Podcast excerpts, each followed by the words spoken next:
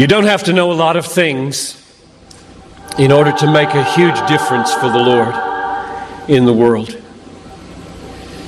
But you do need to know a few things that are great and be willing to live for them and die for them. Will I let Jesus prove to me that He's truly my strength?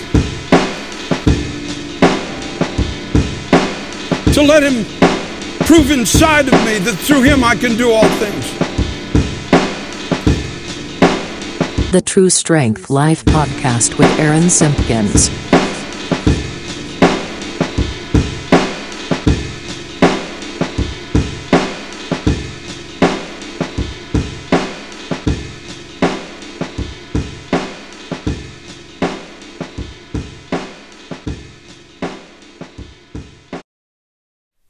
Check out TrueStrengthApparel.com for clothing you'll love with a message you can trust.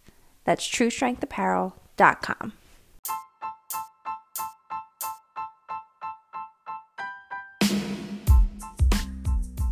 If you love this show enough to actually support it financially, well, we have a page where you guys can do that for us. That's at patreon.com slash truestrengthlife. Again, that's patreon.com slash True Strength Life, where you can become a Patreon to the True Strength Life podcast, see our goals we have on there that we want to reach for, for creating better content for you guys. We greatly appreciate you. God bless.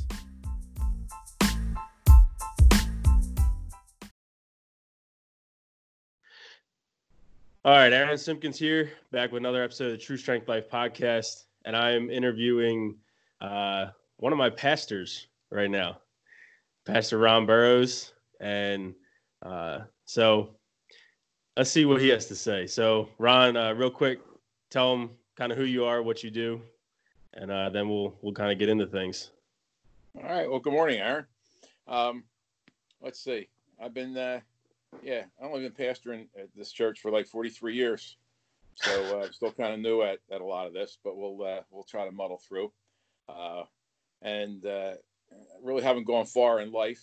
Uh, the church is uh, two doors and across the street away from the house I grew up in, so we're we've we've stayed close to home. Was was raised going to Roman Catholic grammar school, and didn't understand why these people are always going to that little church up there. You see them coming and going on Sunday, and and they would stay there for longer periods of time than what we did. So it was uh, always had a bit of an interest uh, to me. The uh, I, I, guess you know as as you get further along in life, you start thinking of the things that uh, God did to bring you to Himself, and and a lot of it started actually right here on on this very street. I shared last Sunday in church a little resurrection story, and uh, I'll give that to you. When we were, uh, I guess I was, you know, around the 13, 14, 15 year old area. Um, my friend lived exactly next door to this to the church, and we would go up there. He had a big basement. We would play uh, ping pong, especially rainy days or whatever when we couldn't go out and play baseball. So we'd uh, we'd go up there for hours and hours and, and just uh, and just play ping pong. His uh, his parents, one time as I was leaving, they were uh, they were watching. Actually, they were watching Billy Graham Hmm. on uh, on television, and I thought, wow, that's really weird. Talking, listening to you know a religious guy talk to people on their TV, you know, and some big thing with all these thousands of people, and to have that kind of interest, um, you know, whereas to me, church was an obligation primarily. So, uh, but as I was standing there for a moment, um, you know, watching this, uh, and there was a commercial or something happened, and uh, up in their living room, I noticed uh, a cross. And, and they were raised, they were a Lutheran family, went to the Lutheran church here in town. And uh, so I asked them, I said, I looked at your cross. I says, and actually they had, now that I remember, they had two. One was just a, a plain wooden cross, and the other one was a smaller metal cross. And it had um, Jesus on it, but Jesus was kind of like in a, a maybe what we would think of like a resurrection mode or an ascension mode, kind of like mm. a robe with the hands up in the air. and the other one was just a plain empty cross. So I was raised where it was crucifixes, where you still had Jesus on the cross, um, you know, like more of a Good Friday picture. Yeah. And so I asked him. I said, uh, I said, what's what's the story? Why why isn't like Jesus on your cross? And you know, I guess it was the right moment there, and they, they looked over at me and said, uh, "Well, you know, he's not on the cross anymore." and I'm like, "Well, yeah. So why why should we have him on the cross hanging there when that was just a little bit of time? The real story is the fact that he's not there anymore." And then they you know look at the other cross and he said, and after he rose from the dead, he ascended to heaven. So you know, interesting that you know I'm uh, you know was probably you know a young teenager and now you know in my early 60s and to still remember that. Um, I also remember uh, sitting with the same friend uh, on a little uh, little wall out in front of their house, and we would sit there and talk and hang out. And one time, the pastor of the church, who lived directly across the street from the church building, uh, he was walking from the church to his house, and and saw the two of us there. Now, I remember I knew this guy uh, because he grew up with my older brother. Uh, I watched him, play, him and uh, him and his twin brother play baseball. Uh, their dad was a coach. My brother was on the team, so we would go, and my father would take me, and we'd go watch baseball games. Um, and so I knew I knew the man, uh, and then I knew that he did kind of, as the term was back then, got religious. And uh, so here he was, you know, pastor of the church, and I really I didn't really know him to talk to him. I just knew who he was. So he came walking over to us and uh, and shared a little heaven track with us, and Mhm. you know opens it up and they ask us, you know, am I going to heaven? Was the was the front page of the track, and uh, you know it was it was okay to listen to, and I was a polite guy, so I did, but you know nothing really sank in. But interesting that you know another point where I would hear um, hear things about God on the very same street um, that that I was that I had lived since 1956. So, and then I and it was uh, about that same time. Um, I remember in uh, in grammar school. This was eighth grade, and you know, again in a uh, Catholic grammar school, and we would have religion class every day, and the teacher, a, uh, a Dominican nun, uh, had got permission because you weren't allowed to necessarily read the Bible back then or, or interpret the Bible. so she got permission to buy all her students um, New Testaments. Hmm. And we were allowed to read it, but you weren't at that time allowed to interpret it. So we would read it. Uh, you know, different people in the class would take a, a paragraph or a few verses, whatever it might be, and then we would put it put it away, and then we would talk and it was interesting because it was uh, you know we were allowed to ask questions and, and the dedication of this woman who did it i mean our class at that time was about 40 some kids in the class and there were two eighth grades and two seventh grades and she taught all of them uh, religion class so she obviously put out of her her, her pocket um, you know enough for you know nearly 100 i guess closer to 200 kids uh, to to have their own own New Testament. And then one day we were it was opened up. We were asking questions, and I asked a question about my friend and his family because I knew that um, you know they went regularly to uh, you know to the Lutheran Church, and I said uh, I said sister I said I have a question about heaven. Yeah, sure. And I said now, if if you have to you know be Catholic to go to heaven, what about my friend who's Lutheran? and the room was kind of quiet and then she looked and she said well ronald because in school in those days you only used your full proper name she said well ronald she says it's not really whether you're a catholic or not. It's really whether you're a christian or not. And a christian is one who believes that jesus christ died on the cross and paid for his sins.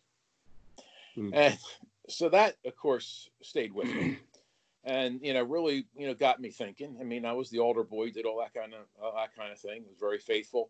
Um, but i got to see that there was maybe a little bit more to to all this story. So you know fast forward a little bit. It's now uh, my senior year of high school. And um, there were a number of kids in our in our school. It was uh, 10th 11th and 12th grade who were going to a high school bible study. And you know they would talk about it what have you. I really didn't have much interest. Until the one day, uh, the one girl was talking about inviting kids out to this Bible study. And there was one fellow, I forget, he was a center on the basketball team, about six foot, 13 inches. And he looked at her and said, You know, will you just shut up about all this God and Bible study stuff? And I wasn't raised that way. I stood up, stood up to his face, and I said, You sit down and you shut up. Uh, no, you never talk to a girl like that. I said, Besides, I'm going there tonight. I looked around like, Holy smokes, what did I say? I had no intention of saying that. So she looked over and her eyes got all big. She goes, Oh, that's wonderful. And I'm like, Oh boy. So she reminded me what time it was. And I'm like, and this girl was not the type that she was going to go away. So I remember sitting home after dinner and I looked at the clock and it was like, you know, quarter of seven, supposed to start seven o'clock. It was right in their side of town. So got in my car.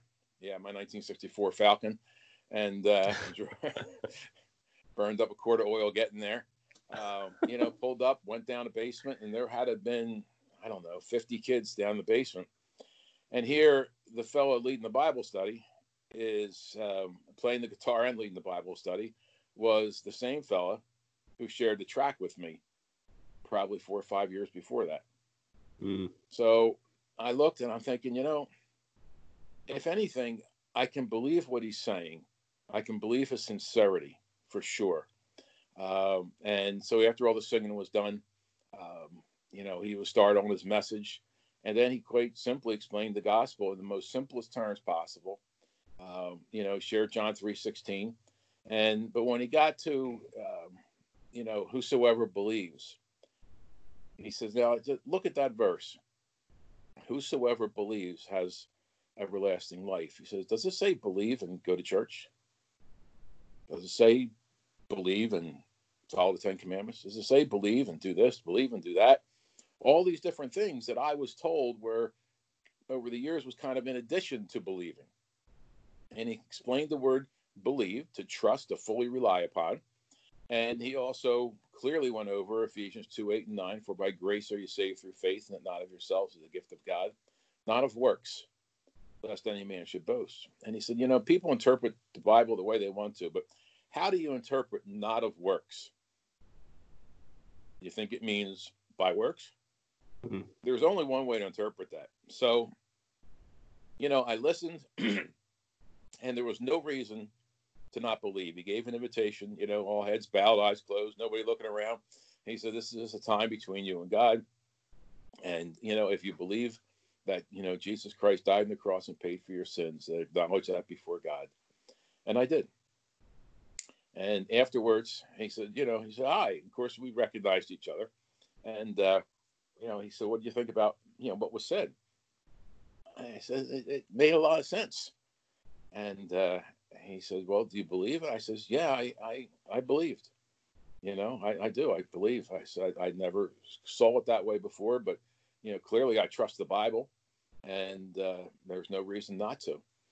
So then he followed up with a question and he said, So if you were to die tonight, where would you go?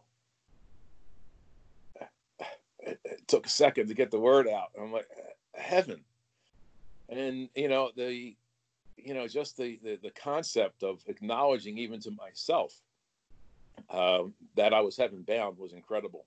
And I left that night. I can remember walking out, you know, looking up in the sky and thinking, wow, something's different. Yeah. Um, and of course, you know, a, a babe in Christ. I, you know, I, all I knew was those two verses. Couldn't wait to get home and tell my parents. They were like, "Oh my goodness," um, but they were kind and they listened. Um, and it was the beginning of, of a of a life that uh, this just hasn't hasn't stopped. Um, so I was, uh, I said, my senior year would have been the month of of November, and things started moving very quickly. I went out the next week, bought a Bible um, at the uh, the bookstore in the mall. What translation? Started reading. What Uh, what translation was it? Oh, King James. Yeah, that's yeah, what I thought. Yeah, that was done in what 1611, right? King James. Yeah, Yes, this was That- a few years was- after that. yeah. I was gonna say back when you got it. Yeah, I mean that was you know 1611. That was that was yeah. I think that's when my dad was born. Um, yeah.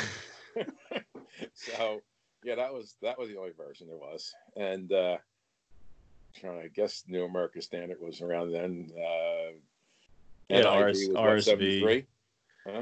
Yeah, you had RSV too was around. Yes. yes. And because I can remember uh, in Bible college, uh, s- looking at the New International had just come out in 73. hmm So, um, so yeah, so that was November. uh, they took all the kids to a uh, Christmas camp, and uh, during our Christmas break, and this was it was a week long camp. This was like five five or six days long. It was you know we were there uh, up in a mountain somewhere, and uh, this fella Dave, who had a twin brother, uh, Mike, was a uh, teacher at the Bible College down in Florida, Florida Bible College. And so Mike came and he was teaching along with his brother and another fellow. And and that's when I made the decision. I mean, they explained Romans 12, 1 and 2. I beseech you, therefore, you know, brethren, by the mercies of God, that you present your bodies a living sacrifice, wholly acceptable unto him, which is your reasonable service. And uh, be not conformed to this world, but be transformed, be changed by the renewing of your mind. So uh, I made a decision then. I said, you know, Lord, you know my uh, you know my life's yours there's no reason I, I cannot come up with a logical reason to not allow you to be in charge. There's just no sense in anything else. You're god. And again i can remember walking out of that room looking up and thinking what did i do? And but i, I had a, a comfort a peace Yeah. knowing that you know god was going to be in charge and he was going to call the shots. So um and now that would have been you know those again uh, november i was saved uh, december i made that decision. And then uh, by august i was on a plane heading to uh, bible college. So things moved pretty quick.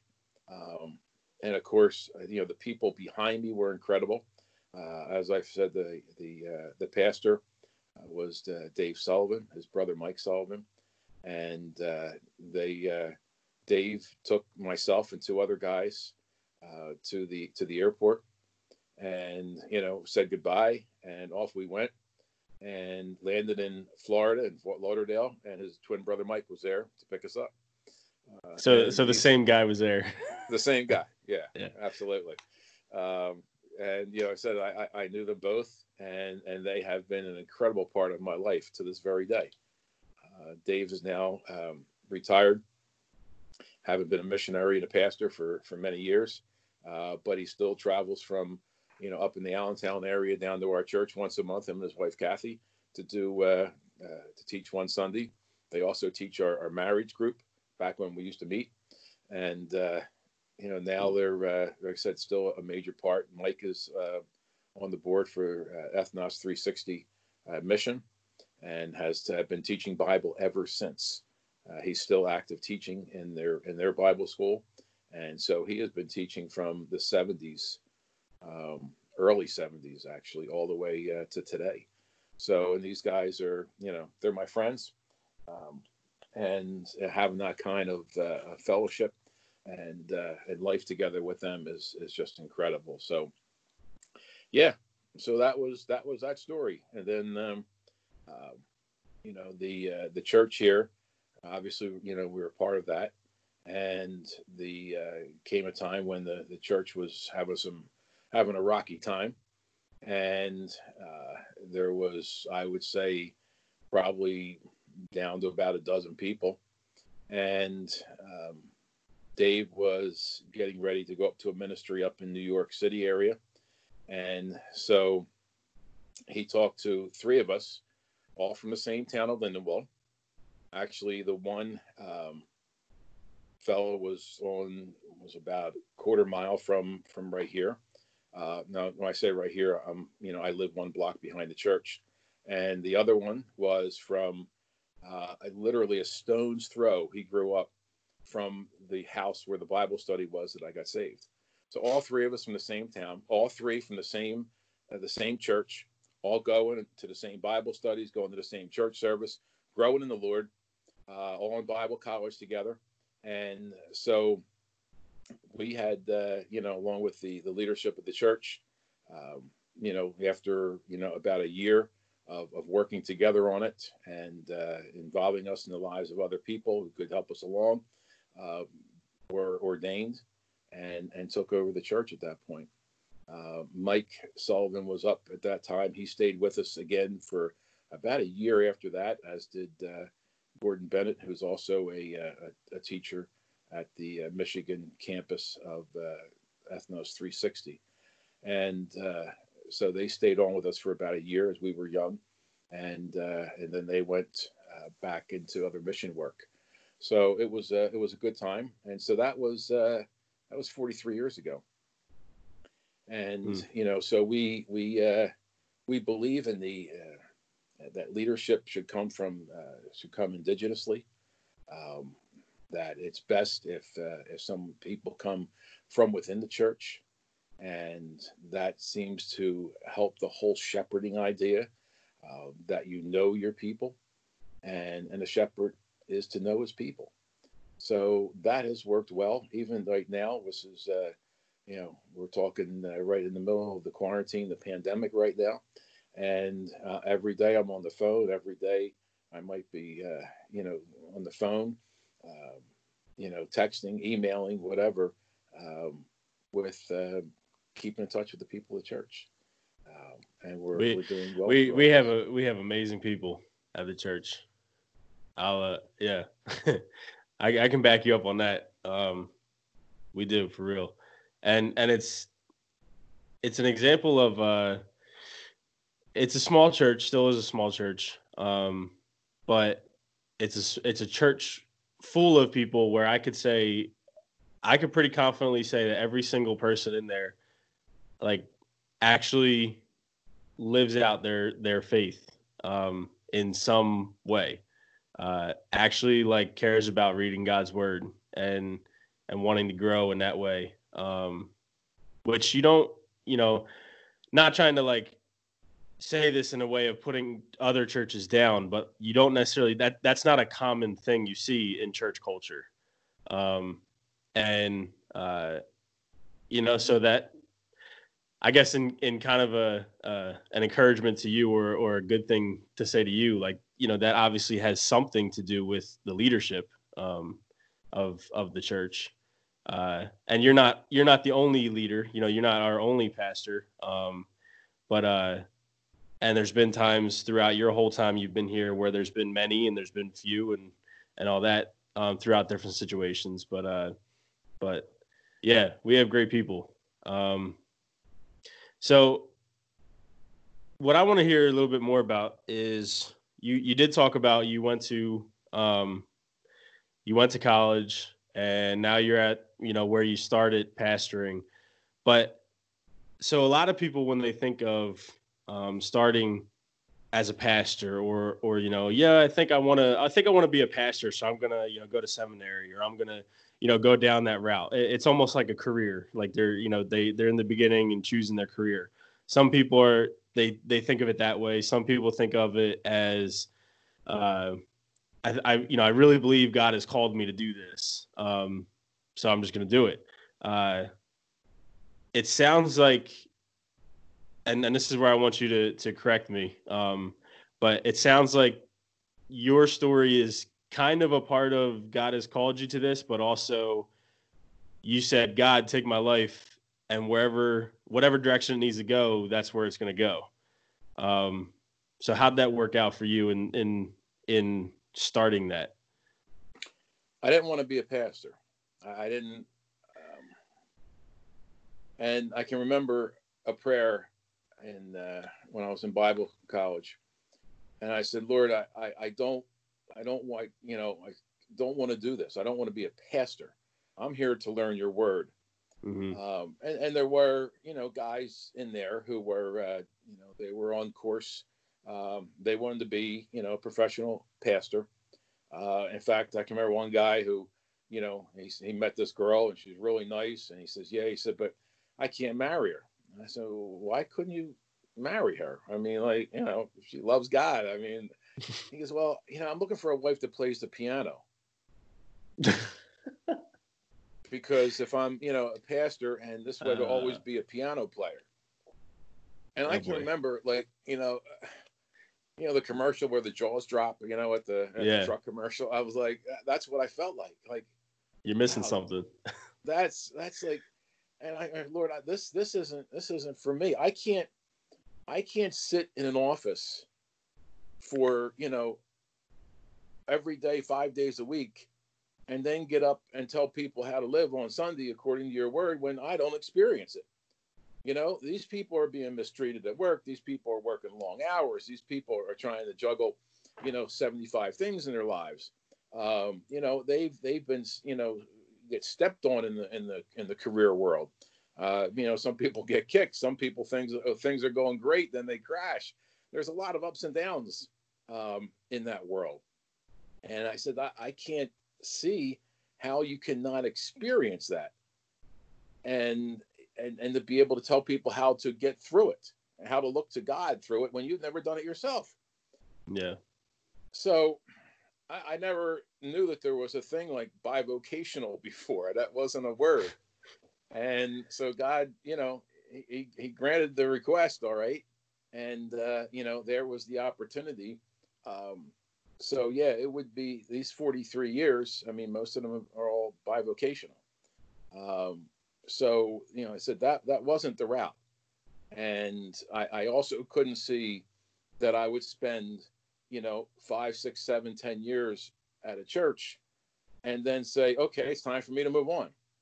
Um, yeah, God wants me to go to to a bigger church, uh, Yeah. because I also was picking up, and again, I wasn't raised in in in, in this you know brand of Christianity. I was raised in Catholicism, Yeah. so I'm picking up that the, the goal is to, you know, get a church as soon as you can. And then, you know, uh, God would call you to another church. It always seemed that the other church was a bigger church. hmm Or or offered more. Yeah, had more programs. You know, back then, bus ministry. You know, I could be a pastor at a church that had hundred buses. Uh, you know, wh- whatever it might be. But I had one professor in college who uh, he went that route, and I mean, he was uh, uh, retired from pastoring and uh, doing the teaching full time, and he was an older guy. And he said, you know, he says, I got my first church, and he would tell the story. He says, I got my second church, and he said, but I wanted, uh, you know, he was a Southern guy. He said, I wanted a big old church with pillars out front. That's what I wanted. I wanted to be pastor of a church with pillars out front. And he said that was my thought. So so wonderful. He was so honest in his, in his Yeah. uh, talking about his life. And he said, and sure enough, he said this church got a hold of me, and he said, you know, they had pillars, and it was beautiful. And I looked at this place and their piano and all this. He goes, it was wonderful. He says, so you know, I, I left the church there, and I, I, you know, I was called, you know, to this other church. He would use that term kind of jokingly, and he says, and I, I had, I was pastor of a church with pillars, pillars, and the most miserable people I ever met in my life. Nobody loved each other in that place. And you talk about loving one another, and the arms got crossed, and the, and the eyes looked down, and, and it says, these people were miserable, but they had pillars. And I learned then that there was a lot more involved in shepherding than pillars.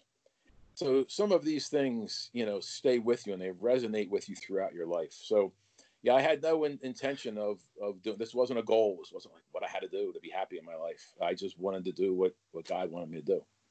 And if it was picking up, if it was, you know, being the trash truck, my mother always said, you know, look, you know, if you don't get your education, you're going to be on the back of that trash truck. And I said, wow, they get first pick of all the good stuff you know and all these things need to be done in life so it doesn't Yeah. matter what your occupation is it matters are you using the gifts that god has given to you Yeah. Um, yeah, you, you know, you're being willing to uh, be used. Um, uh, I'm I'm I'm forgetting that was uh Cambron, right? yep mark cambron Yeah, Mark Cambron. I was trying to think of his name to to tell the people because you can look into. Uh, uh, he has a lot of resources online to look into. his grandson i think runs the uh, the website and such Oh, really? yeah which Wow. is really cool I th- I think his website is CambronInstitute.com or .org Okay. maybe. Um, but anyway, uh, yeah. So, okay, you're you know now you're you're a pastor of the church. Um, you know, and the last 43 years have gone great, smooth, and uh, no no ups and downs, right? It's all it's all been Oh yeah, it's been smooth as silk. You know, Yeah. clear sailing, not a problem in the world. You know, yeah. uh, you know, Never had to it's dealt with a bad a bad situation or people No, upset no, about anything. Been perfect all along, all along the route. Yeah. You know, the route.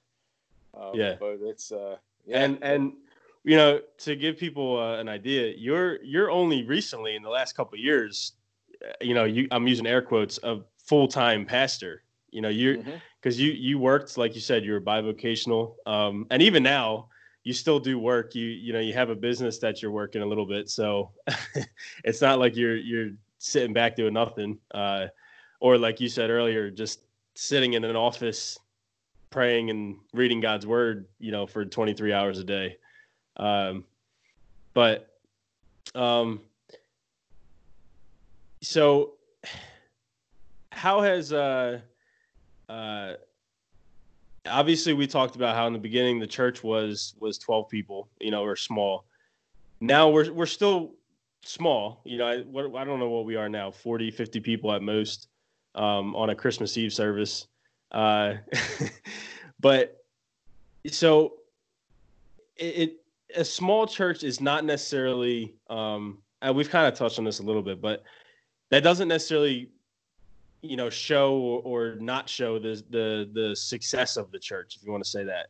Um so kind of talk about that a little bit in terms of it's been a it started a small church it's always been a small church got a little bit bigger but it's always been small.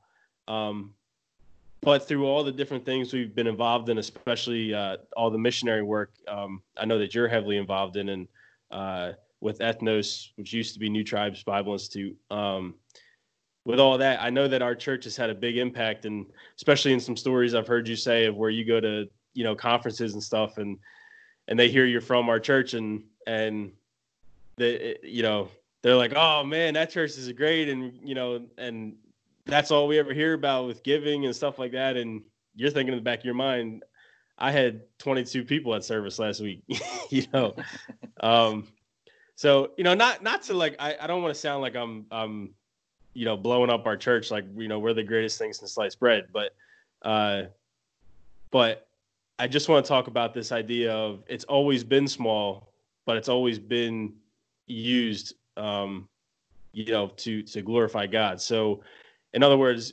fighting against this idea that you can only be used if you're continually getting bigger and bigger. Um so talk about that a little bit. Well, you talked about the success and how it is measured is by is by the health of the church. yeah. So it's a question of not whether it is successful; it's whether it is healthy. hmm Success is so easily confused and messed up in our thinking, especially in this country, um, where you know, success is the only, uh, you know, the only meter of anything. very Uh, very church- prosperity driven Right. I mean, churches are about health and being a healthy church. Most churches are small churches. Mhm. Um, you know, you know what did what did Jesus say about the masses? I have pity on them. Right? you know, so you know why? Because they're like a, a sheep without a shepherd. And if you're going to shepherd a flock, you got to know the flock. You know, you got to know their names. You got to know their kids' name, their grandkids' names. You know what's going on at work. That you know that is that's that's shepherding Mhm. and you know that's that's what it is about and you know small um, does not mean unhealthy neither does large mean unhealthy and, and, you know we hear folks from small churches uh, you know having comments about the big churches uh, you know what matters is the health of a church and of course the you know the big churches serve serve a purpose um, but you know the majority of churches across the world are small so Yeah. therefore if we're looking at if if if these people are walking with God, then small is fine. And small has incredible advantages, especially in the idea of shepherding, especially in the idea of using your gifts. A small church, you know, I mean, our church, everybody's got the oar in the water. Um, Mhm. you know, somebody pulls the oar out, you know, hey, yo, you know, what's going on? That, that brother might need, that sister might need some help Yeah. you know why they why they pull the oar out uh, you know so that that concern you know bear ye one another's burdens and so fulfill the law of christ how do you bear the burden of somebody that you don't know let alone they don't, you don't know their burdens Mm-hmm. So you know, it's the it's the health of the church that matters, and that is, of course, you know, that success is is judged by the relationship with God, by whether the fact we've taught extensively about the gifts over the years. You know, what has God enabled you to do, and are you doing it? Um, and you know, and and just you know, sitting and watching the parade go by, you know, isn't you know, I don't I don't see that in the gifts. You know, I, I see everything else that involves you know the building up of the body of Christ. So you know that's what it's about. And I'll give you I'll give you a story of uh, first and only time I went to a pastors conference, uh, great conference. Howard Hendricks was teaching, and we would you're laughing, you remember? Yeah. so you know we would uh, you know have our meals, you know, kind of like assigned, you know, and so there you were at a table of eight or ten, you know, guys. A couple of them had wives with them and and the one guy was uh, you know he was clearly um, he clearly wanted to work the group. And it's understandable you have a lot of you know similar personalities you get to see when you have a bunch of pastors together. And so he would start he started that i noticed uh, you know starting at his left. And, and I, I do notice people that that second career of course 30 years as a police officer. So you know you, you watch what's you know what's going to happen and why what's happening is happening. And he started you know working to say you know basically the same questions and it, in different ways he would ask it but he would always get down to covering three points i noticed one was how how many people in your church um, how how big is the facility and what is the budget mm-hmm. and somehow he would have a conversation with one one fellow next time a conversation with another sometimes he could get two in on the same one and I happened to be sitting on his right, and I noticed he was continually working from his left. Yeah. So you know, I got to to watch this, and then you know, so we're into it. You know, I don't know, like five meals now or whatever, and I noticed there was a guy on my right, uh, him and his wife, and and they were clearly uncomfortable. Mm. Um, and closer as I got, I mean, I could see that it was, you know, they were they were they were in some kind of distress over this. But as it would happen, eventually it did get to him. And the one fellow says, you know, you know, Bill, he says, uh, you know, where's where's your church at? He says, uh, oh, it's, it's up up near uh, Toms River, New Jersey. Oh, okay. So what what kind of church? This and that, and you know, a lot of you know, a lot of talk back and forth a little bit, and then he starts, you know, moving in a little bit. He says, well, you know, how big of a facility is it? He says, well, it's just like one big room. It's an old frame building, and um, you know, that's what we have. He said, well, where do you have your Sunday school classes? Mm. He says, "Well, there's kind of like a little lobby area before you, as you walk in, um, and my wife teaches the kids there. Like it's at ten o'clock, and I teach the adults there in the main room. So, well, well where where are all the other classes? He goes, well, that's that's all there is. It was just you know. Well, why don't you have where, where you have all these all grades from like you know? He goes, well, no, there's only about like seven kids. And the guy was quiet you know, who's asking the questions. And he says, Well, how many people go to your church? and he says, I don't know, about, you know, 12 or 15. He said, Well, what's your budget? he said, Well, you know, it's a, it's, you know, we, we got enough to keep, you know, we pay the bills and we support this mission group and, uh, and, you know, we send money here and, and we do this and that. And, and he says, Well, well, well, how do they pay you a salary? And he said, Well, I don't I don't take a salary. He said, Well, how do you support yourself? He said, Well, I work the overnight shift as a custodian at a building. And he's like, Well, then, then, he said, I'm not getting this. He says, You know, how, how, like, what do you do all day? Like, you sleep all day. He goes, Well, I haven't been getting much sleep lately because Tom, the uh, one fellow in our church, he's a mechanic and he broke his hand. Uh, so, you know, he works on cars all day and now he can't work on cars. He says, so I'm at a shop every day. He goes, oh, he says, you're a mechanic? He goes, no, I don't know anything about fixing cars. He said, but Tom does. He says, so I just do the wrenching and he tells me what to do and I do all the work. And huh. so I'm there, you know, mostly every day uh, doing that. And now, I mean, I, am like getting tear in my eye because the man's a shepherd. Mm. And the others are like, you know, like shaking their heads like this is this is crazy. And uh, so finally, the guy looks at him. He says, "Well, why don't you, why don't you go to church where you know they could pay you a salary?" He goes, "Well, I don't want to leave this church." He says, "Well, why not?" He said, Because I love these people. Suddenly got quiet. With that, him his wife actually got up and just, you know, they, were- they were done their meal, you know, politely left and, and they walked, you know, walked away. And uh, I thought, you know what? No. And I got up and I, by the time I got out, I, I didn't see him. I went over to the chapel where the meetings were going to be held and meetings wasn't going to start for another hour. And I went over and there they were in that chapel by themselves. And I just walked up and hugged them both. Never had a three way hug with two people I never met before. you know, but I'm like, I, I just, I fell in love with them. And because, because they were shepherding and he was, he clearly loved his people. And, and that's what, that's what this is all about. This is about whether or not a church is a healthy church. And I, I think that it's a, you know, whether it's a design or whether it's just the best way to be doing it. Uh, but I, I feel so much for the pastors who feel that they're not successful because their churches are not increasing numerically. And I, I don't, I don't, I don't, I don't get that. All the things that I see that Paul writing, you know, in, in Timothy, I, I don't get that, that picture anywhere. So I think the, uh, you know, for for the pastors, those that want to be pastors, realize it. It's a call to be a shepherd, not to put a thousand people in a building. There's no numerical goal. Yeah, and and I think because of that um, that that skewed way of of looking at what a you know what a pastor is, um, you hear about how pastors actually have you know a, an a, an a a lot higher than than the average person. Like they have a higher suicide rate, they have a higher you know depression rate, um, and I I would say that a lot of that is is because of they're putting a lot of this outside pressure on you know what should be just their ministry.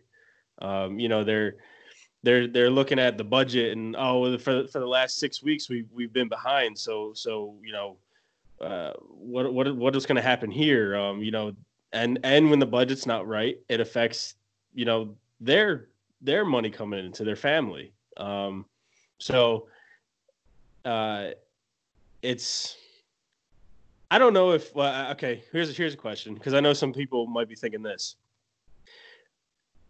based off of and and this is just off top of your head. Um, is on the top of your head is there is there scripture that would back up what the the model that that we're talking about um or do you think that it could go either way scripturally Well, it, it does appear that you know when Paul you know went back, if we look at, at the Book of Acts, you know he went back to the areas that he visited, and and he ordained elders the same as pastors. We got that all confused in in this country too.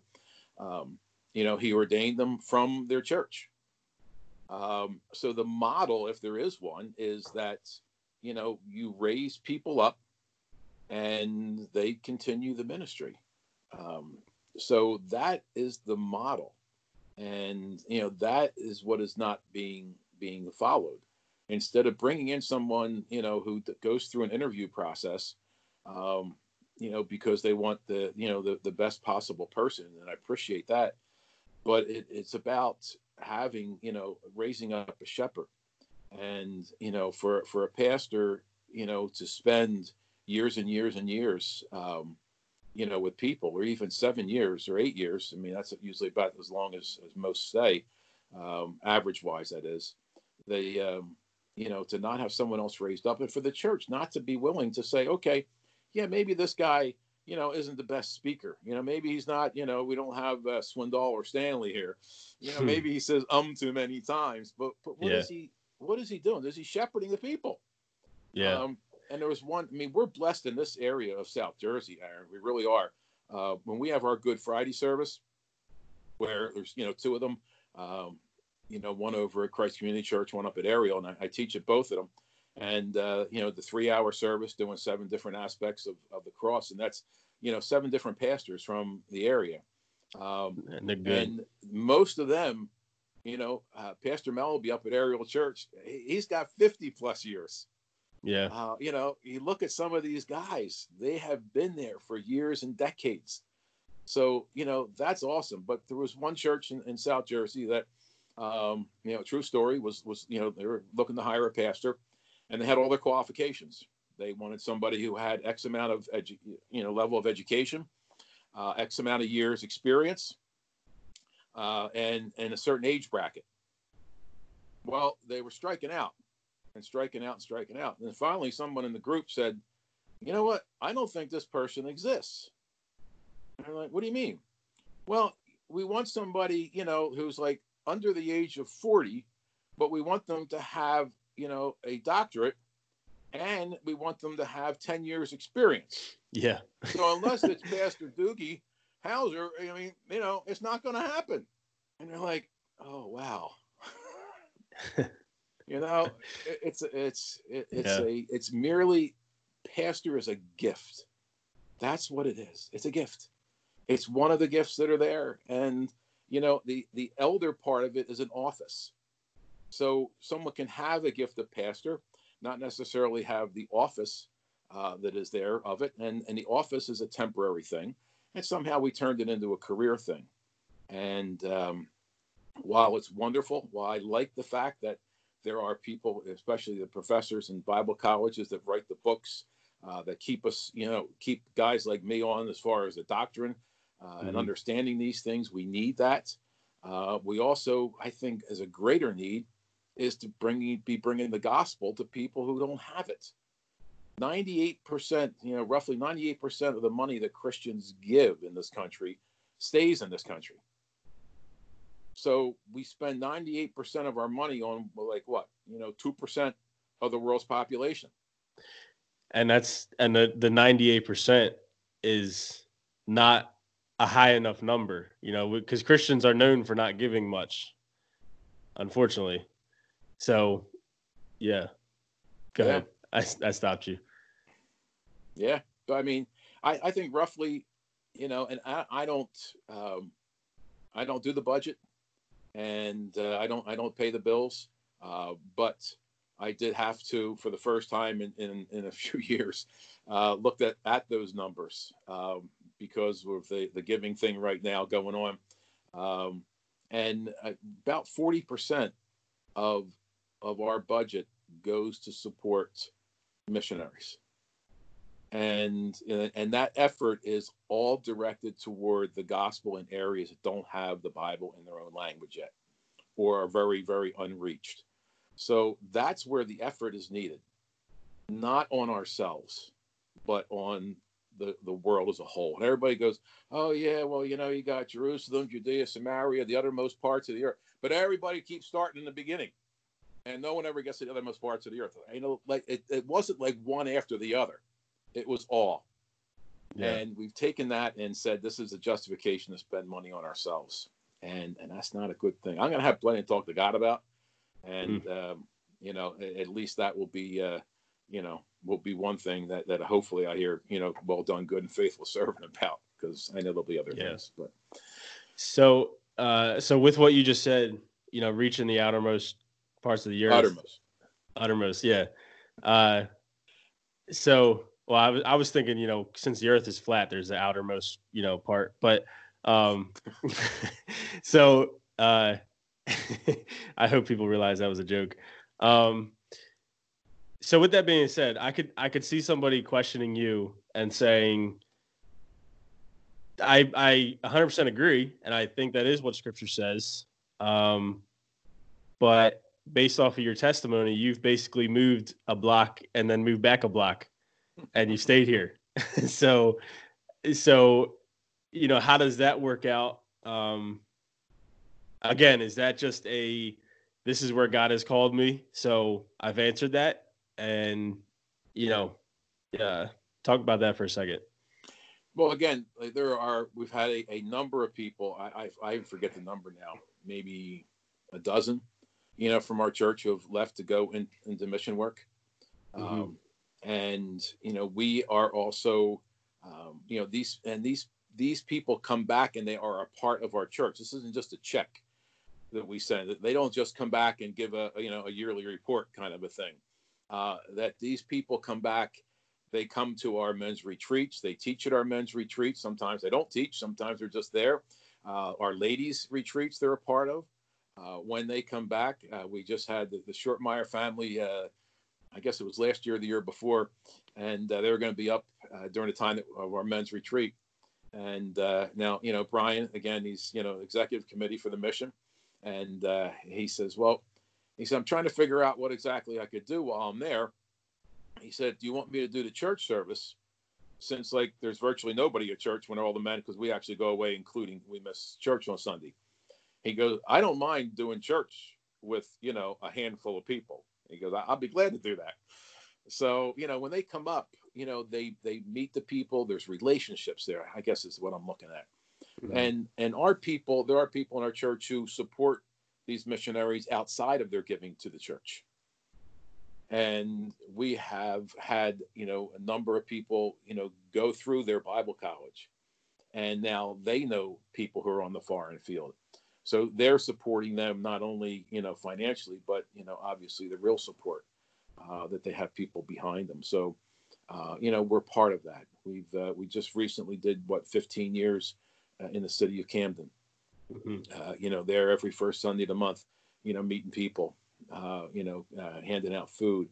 Uh, you know, we're still active. We're over 15 years uh, in, in, in South Woods State Prison. You know, bringing bringing the word there.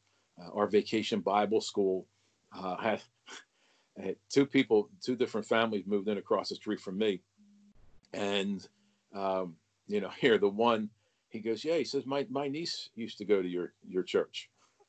And then the other family, she said, I, I used to go to vacation Bible school at your church. Mm-hmm. Um, and I meet people all the time that have gone to our vacation Bible school over the years. So, you know, the outreach, you know, continues. And then we hear from these people later on. I might get a call for to do a funeral for someone. Uh, they're like, yeah, well, we went to your church when, I, you know, when my grandmother yeah. was a kid. Um, you know, that, that's fine. You know, we're here. Uh, sometimes we're just here to catch people, you know, when they fall. Um, but God has us here, um, and we're we're content. Yeah, doing this work. Because uh, I, it, I mean, it, it's it has to be both. You know, the the missionaries out in the field they need the they need the at home support.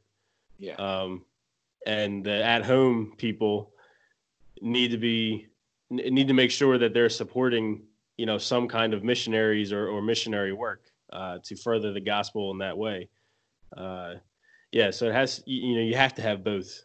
Um, so, uh, so we're here now, and um, you've been what is it, forty three years? Yes, forty three years been pastor. What do, what do you think you're gonna reach? 60, 62 maybe. I don't know. You know. Yeah. Uh, yeah. yeah. I never, never you know, like someone asked me, you know, once they said, "How many hours a week do you put in at the church?" I'm like, I don't know. like, How would oh. you even count that? You did, you know, like yeah. I know, like lawyers have like a clock thing they hit when somebody calls to time that. I, I don't keep track of every phone call, every text, every visit, every, you know, yeah. like no, I, I, there's no way in the world. So again, you know, I don't know. As, as, as long as God would have me here. Yeah. Well, I'll when we're done this, I'll text you the time card so that you know. uh, but yeah. Um, well, all right, well, we can uh, unless you got anything else you want to you want to chime in, we can wrap no, this up. I'm good. We'll do it again. This didn't go. This wasn't bad. Okay. a little a little snippet of, of an advance in technology for you. So yeah, you, you did all right. All um, right. Cool. Well, I appreciate you uh, coming on, and uh, I know that people are gonna are gonna like hearing your story. Um, also like hearing um, whether whether they like me good or bad. You're a big influence on me uh, uh, and a mentor in this way. So you know uh, that might scare or help people, but um, so keep up what you're doing, Aaron. Yeah, I appreciate that. Um, uh, I am basically the social media guy, so I'll, I'll, i always give some you know people a chance to reach how they can reach out to you and follow you and stuff. But uh, I'll just say because I basically do that for our church. Um, if you want to follow us on Facebook, it's Garden Lake Bible Church. Uh, the the tag is Garden Lake Bible Church NJ. Um, we put up stuff. We have a live stream every service, um, 10 a.m. starting every week, and then 11 a.m. is a service. 10 a.m. is Sunday school. Um, We usually post um, something or a couple times every day. Uh, so, yeah, follow Sarah. Oh, Garden Lake on YouTube. We we put all our videos and stuff up there too. Um, so, all right, appreciate you, sir. Thank you for coming on. God And, bless uh, you, Aaron. God bless you, and uh, yeah, I'll talk to you later.